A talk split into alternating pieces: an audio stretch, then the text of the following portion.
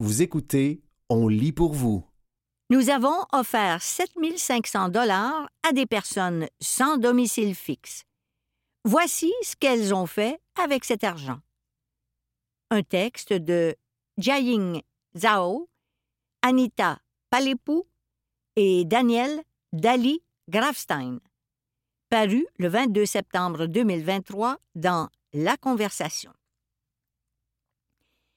L'itinérance est une question très complexe et grandement incomprise.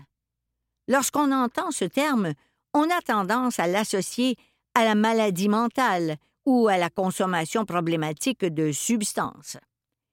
Les personnes sans domicile sont largement stigmatisées, déshumanisées et perçues comme peu compétentes et non dignes de confiance.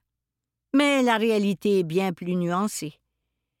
Un recensement effectué en 2020 par la BC Non-Profit Housing Association dans la région métropolitaine de Vancouver a révélé qu'il y avait 3 634 personnes sans domicile fixe, dont 1029 qui n'ont pas recours à des centres d'hébergement et 2605 qui y ont recours.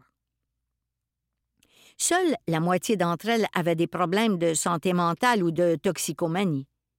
Ces chiffres ne tiennent pas compte de l'itinérance cachée, qui comprend les personnes qui dorment sur un canapé chez quelqu'un ou dans leur voiture? Plus une personne reste longtemps sans domicile, plus elle risque d'être confrontée à des traumatismes, à la toxicomanie et à des problèmes de santé mentale. Cette situation entraîne souvent une détérioration de l'état de santé à long terme. Les approches actuelles ne fonctionnent pas, comme en témoigne l'augmentation rapide du nombre de personnes sans domicile. On a démontré qu'il est plus coûteux d'offrir des refuges de courte durée qu'un logement stable. Il est donc impératif de changer notre stratégie tenter quelque chose de nouveau. En 2016, nous nous sommes associés à Claire Williams, cofondatrice de Foundations for Social Change, pour élaborer une nouvelle solution. Nous avons effectué un transfert ponctuel de 7 500 dollars à des personnes sans domicile de Vancouver. Cette somme forfaitaire équivalent à l'aide sociale offerte pour un an en 2016 en Colombie-Britannique, leur a donné la possibilité de payer un loyer et de couvrir d'autres frais de subsistance. Le versement d'argent constitue un moyen de permettre aux gens d'éviter l'itinérance dans la dignité. Il nous a fallu deux ans pour obtenir le soutien d'organismes partenaires et de donateurs. Nous avons d'abord conclu un accord avec le gouvernement de la Colombie-Britannique pour que les bénéficiaires puissent conserver les 7 500 dollars tout en restant éligibles à l'aide sociale.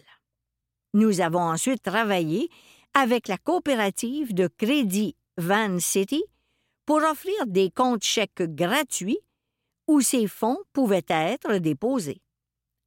En 2018, nous avons lancé le premier essai contrôlé, randomisé au monde, qui visait à examiner les incidences d'un don d'argent sur des personnes en situation d'itinérance.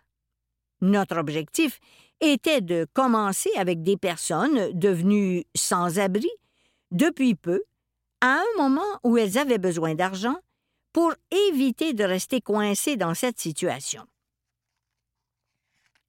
nos participants.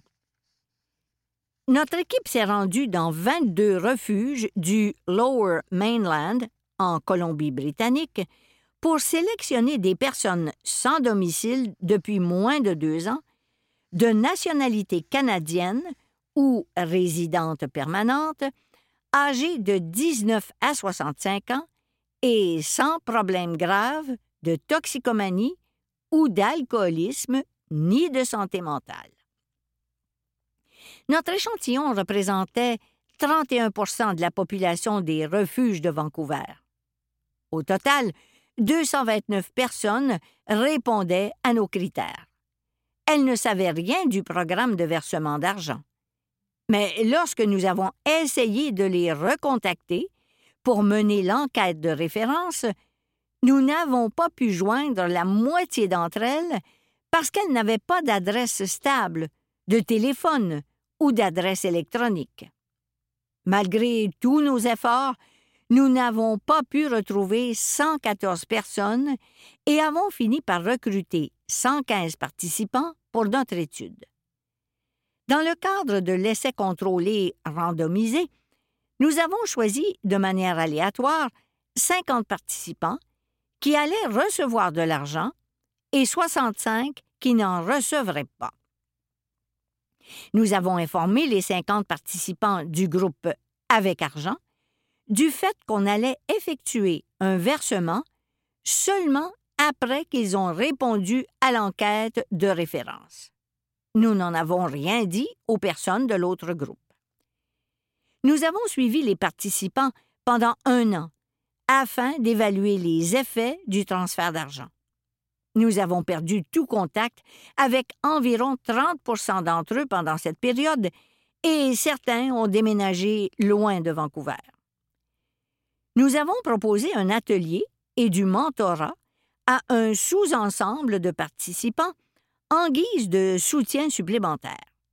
L'atelier proposait une série d'exercices visant à les aider à réfléchir aux moyens de retrouver une stabilité dans leur vie.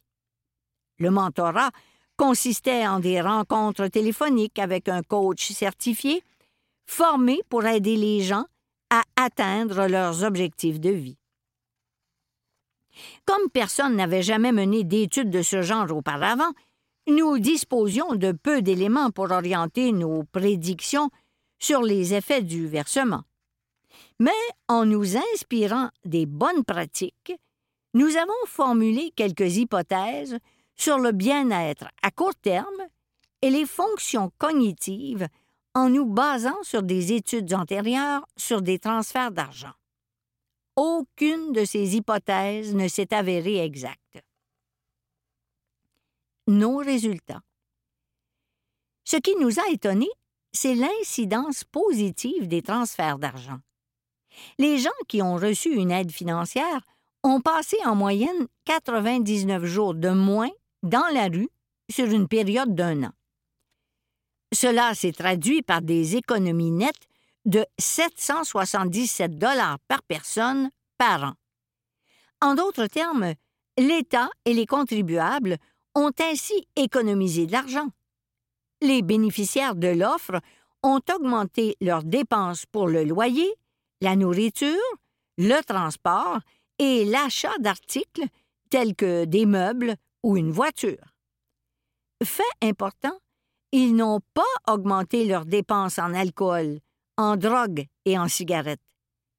Cela remet en cause l'idée reçue selon laquelle les personnes sans domicile gaspillent l'argent en alcool et en drogue. De 2018 à 2020, le taux d'inoccupation des logements à Vancouver était d'environ 1 et le délai d'attente pour obtenir un logement pouvait aller jusqu'à un an pour une personne vivant dans un centre d'hébergement. Néanmoins, près de la moitié des participants à notre étude ont trouvé un appartement un mois seulement après le versement d'argent. Cela montre à quel point ils étaient prêts à recouvrer une situation stable et n'avaient besoin que d'un coup de pouce financier pour y parvenir. En revanche, nous n'avons pas constaté d'amélioration notable en matière de sécurité alimentaire, d'emploi, d'éducation et de bien-être. Cela peut s'expliquer par le fait que 7 500 dollars constitue une somme relativement faible dans une ville aussi chère que Vancouver. Le revenu annuel moyen des participants était de 12 580 dollars. L'argent versé représentait donc une augmentation de 60% Malgré cela, ils se trouvaient toujours sous le seuil de pauvreté et étaient loin de pouvoir assumer le coût de la vie à Vancouver. Nous avons également constaté que ni l'atelier ni le mentorat n'avaient eu d'effet positif sur les participants. L'une des raisons est l'engagement. La plupart des participants n'ont pas pris part à l'atelier ou au mentorat après le premier mois. Une autre raison possible est un décalage entre le soutien offert et les besoins des participants.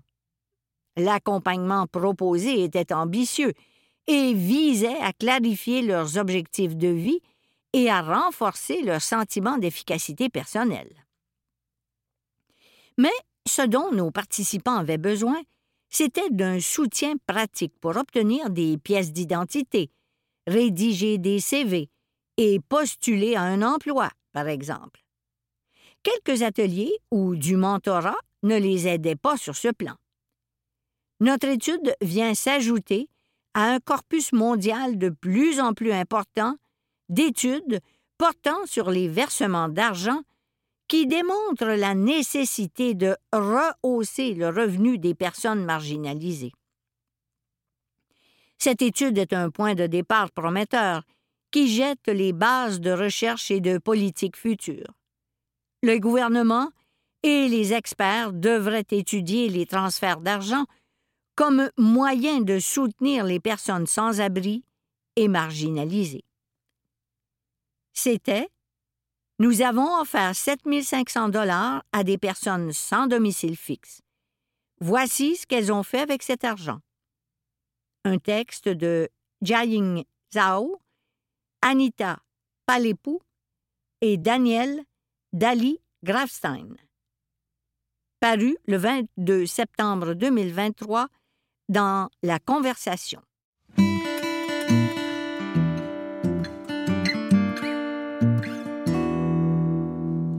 Rêver de Mars quand la Terre brûle.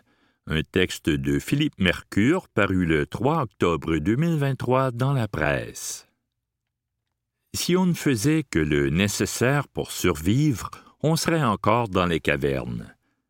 Retourner sur la Lune, puis en faire un tremplin pour amener l'être humain sur Mars, c'est l'objectif du programme Artemis auquel participe le Canada. Mais au moment où la Terre brûle, ces quêtes ne sont-elles pas futiles? J'en ai discuté avec l'astronaute David Saint-Jacques. La citation précédente est sans doute celle qui résume le mieux pourquoi, selon David Saint-Jacques, il est justifié de poursuivre l'exploration spatiale même si les défis que nous avons à surmonter sur Terre paraissent titanesques. L'astronaute québécois a manifestement du pain sur la planche pour convaincre les lecteurs de la presse. Sauvons d'abord notre planète. La Lune et Mars peuvent attendre encore quelques décennies, nous a écrit l'un d'eux à la suite d'un appel à tous que nous avions lancé. La majorité des commentaires allaient dans la même veine. Au moment où la crise climatique menace l'humanité, vous ne frétillez pas tous d'enthousiasme à l'idée de voir l'être humain fouler à nouveau le sol lunaire. Même l'idée de conquérir un jour Mars vous laisse largement de glace. Je comprends, dit David Saint-Jacques lorsqu'on l'informe de ses réticences. La priorité, ce sera toujours de s'occuper des enfants et des personnes âgées. La priorité, c'est de se nourrir, de s'éduquer, de se loger, c'est d'assurer la survie à long terme de l'humanité sur la Terre, tant du point de vue écologique que géopolitique. Mais ce que plaide essentiellement David Saint-Jacques, c'est qu'on peut et qu'on doit aller au-delà de nos priorités. Depuis le début de l'humanité, avec le peu de ressources excédentaires qu'on a, on fait trois choses des arts, de la science et de l'exploration. Et ultimement, ce sont toutes ces petites avancées qui font la civilisation, dit David Saint-Jacques. Ici, M. Saint-Jacques rejoint une notion qui m'est chère, celle que la science et la découverte font partie intégrante de la culture. On ne demande pas à Denis Villeneuve d'arrêter de faire des films parce que le climat se dérègle, même si Xavier Dolan a, à un moment, dit vouloir jeter l'éponge exactement pour ça. On continue de financer nos bibliothèques, de subventionner la télévision et la musique, d'applaudir nos écrivains qui connaissent du succès.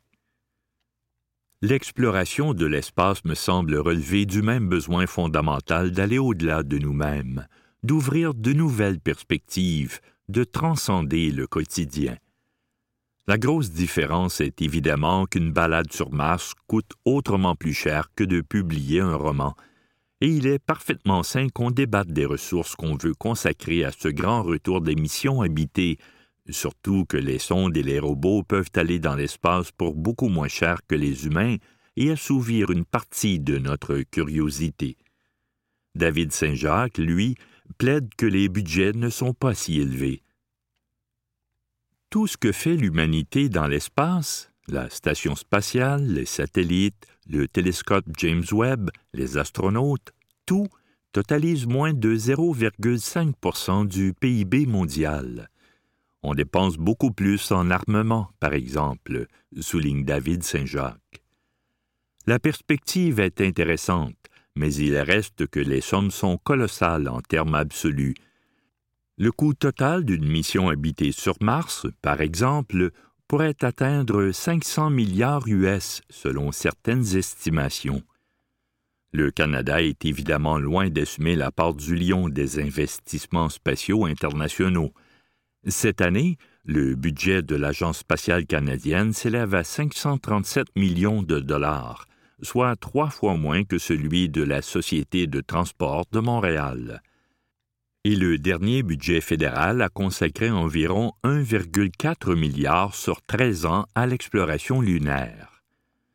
Sur un produit intérieur brut total qui frôle les 2000 milliards de dollars par année, ça demeure modeste.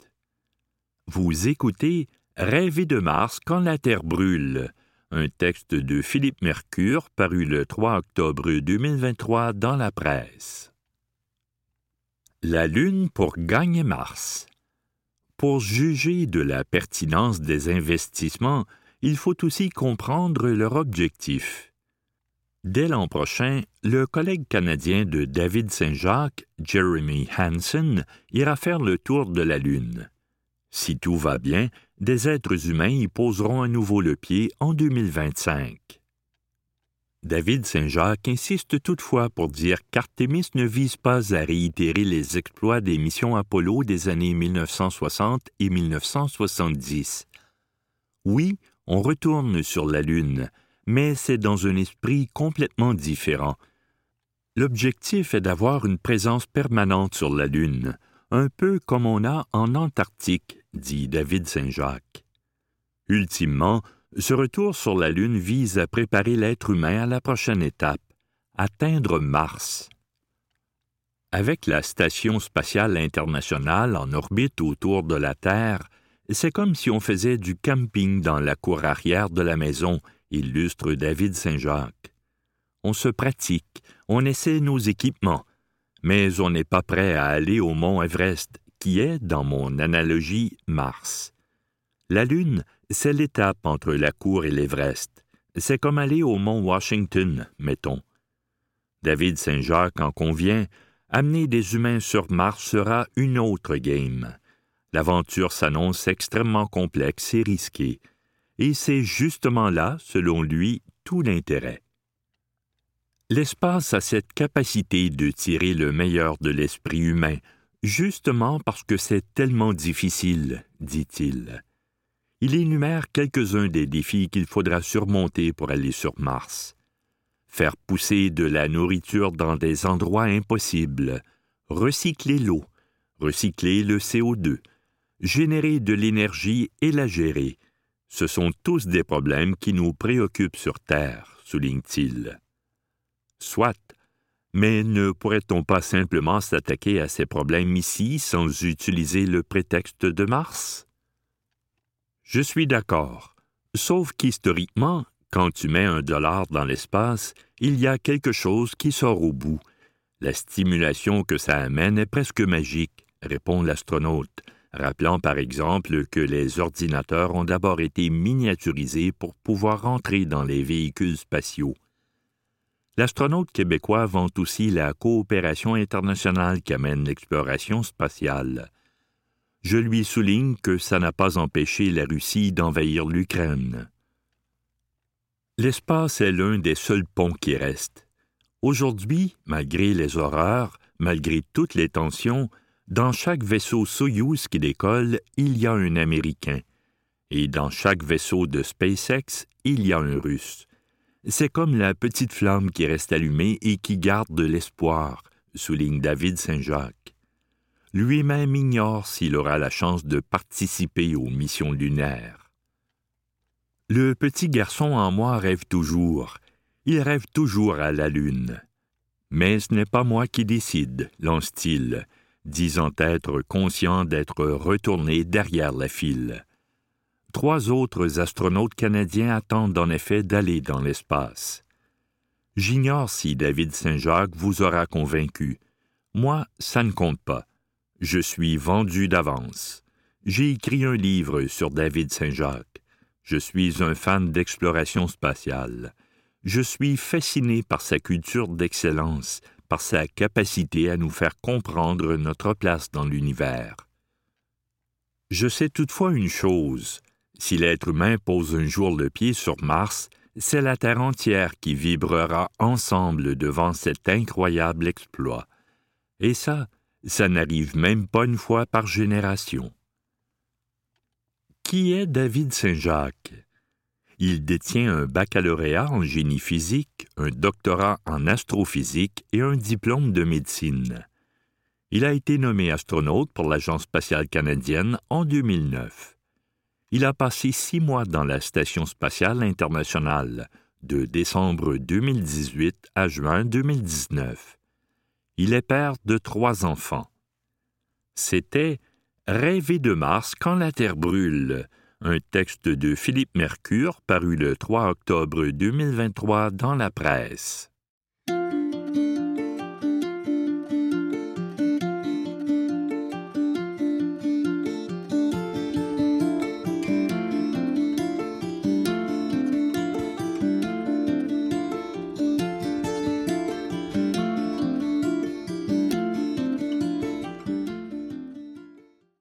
La science rigolote des prix Ig Nobel. Un texte d'Annie Labrec paru le 16 septembre 2022 dans le magazine Québec Science. Les prix Ig Nobel font ressortir les recherches les plus rigolotes et insolites à travers le monde. Découvrez nos préférés de la QV 2022. Voilà un moment que notre équipe attend toujours avec impatience, la soirée annuelle de remise des Ig Nobel qui a eu lieu le 15 septembre 2022. Cet événement organisé par le magazine scientifique et humoristique Annals of Improbable Research existe depuis 32 ans. Il fait découvrir des projets de recherche complètement fous, d'où le jeu de mots dans son nom, un mélange entre les mots ignoble et Nobel, en référence au plus sérieux prix Nobel, remis un peu plus tard en octobre. Il se tient normalement à l'Université Harvard, mais a basculé en ligne depuis le début de la pandémie de COVID-19. Le but des organisateurs est de faire rire, puis réfléchir. Pris en biologie, un scorpion constipé peut toujours faire des bébés. Pour ceux qui l'ignoraient, en cas de danger, une espèce de scorpion d'Amérique du Sud peut sacrifier sa queue pour s'enfuir. Ce mécanisme de défense est connu sous le nom d'autotomie. Cependant, en plus de perdre son aiguillon, le scorpion perd aussi son anus, qui est situé tout au bout de sa queue. Puisque la queue ne repousse pas, il vit donc le reste de sa vie constipé. Des scientifiques du Brésil et de la Colombie ont observé que cela n'empêche pas le scorpion de se reproduire tant qu'il le peut.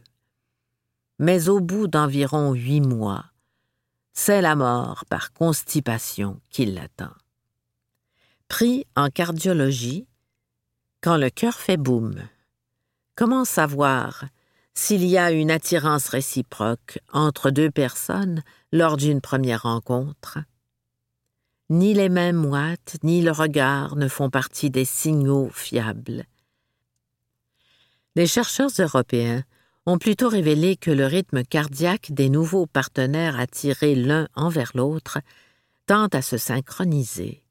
On apporte son moniteur cardiaque pour le prochain blind date.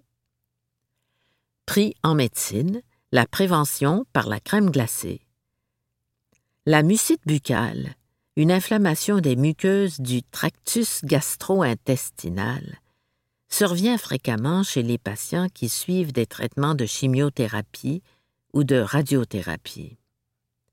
Ces derniers présentent souvent des plaies douloureuses dans la bouche. Pour prévenir l'apparition de ces plaies, des cubes de glace peuvent aider, mais les patients rechignent souvent à les prendre. Voilà que des scientifiques polonais ont découvert une façon plutôt originale et sucrée, leur proposer plutôt de la crème glacée. Beaucoup moins de patients ont développé une inflammation à la suite de l'ingestion de crème glacée comparativement au groupe témoin qui mangeait les traditionnels glaçons. Pris en littérature, plus c'est jargonneux, plus c'est incompréhensible. Des scientifiques l'ont confirmé, les documents juridiques sont inutilement difficiles à comprendre. Ils ont comparé le langage utilisé dans les textes juridiques à d'autres formes de littérature trouvés dans les livres de fiction, les magazines ou les articles scientifiques.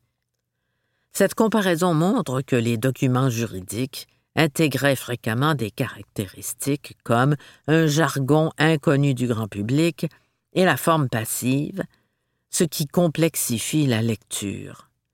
Le groupe de chercheurs du Canada, des États-Unis, du Royaume-Uni et de l'Australie a ensuite demandé à des volontaires de lire un texte écrit dans le jargon légal ou dans un langage simple. Sans surprise, c'est le groupe qui a lu une version simple du texte qui a le mieux compris le contenu et retenu l'information. C'était La science rigolote des prix Ig Nobel, un texte d'Annie Labrec paru le 16 septembre 2022 dans le magazine Québec Science.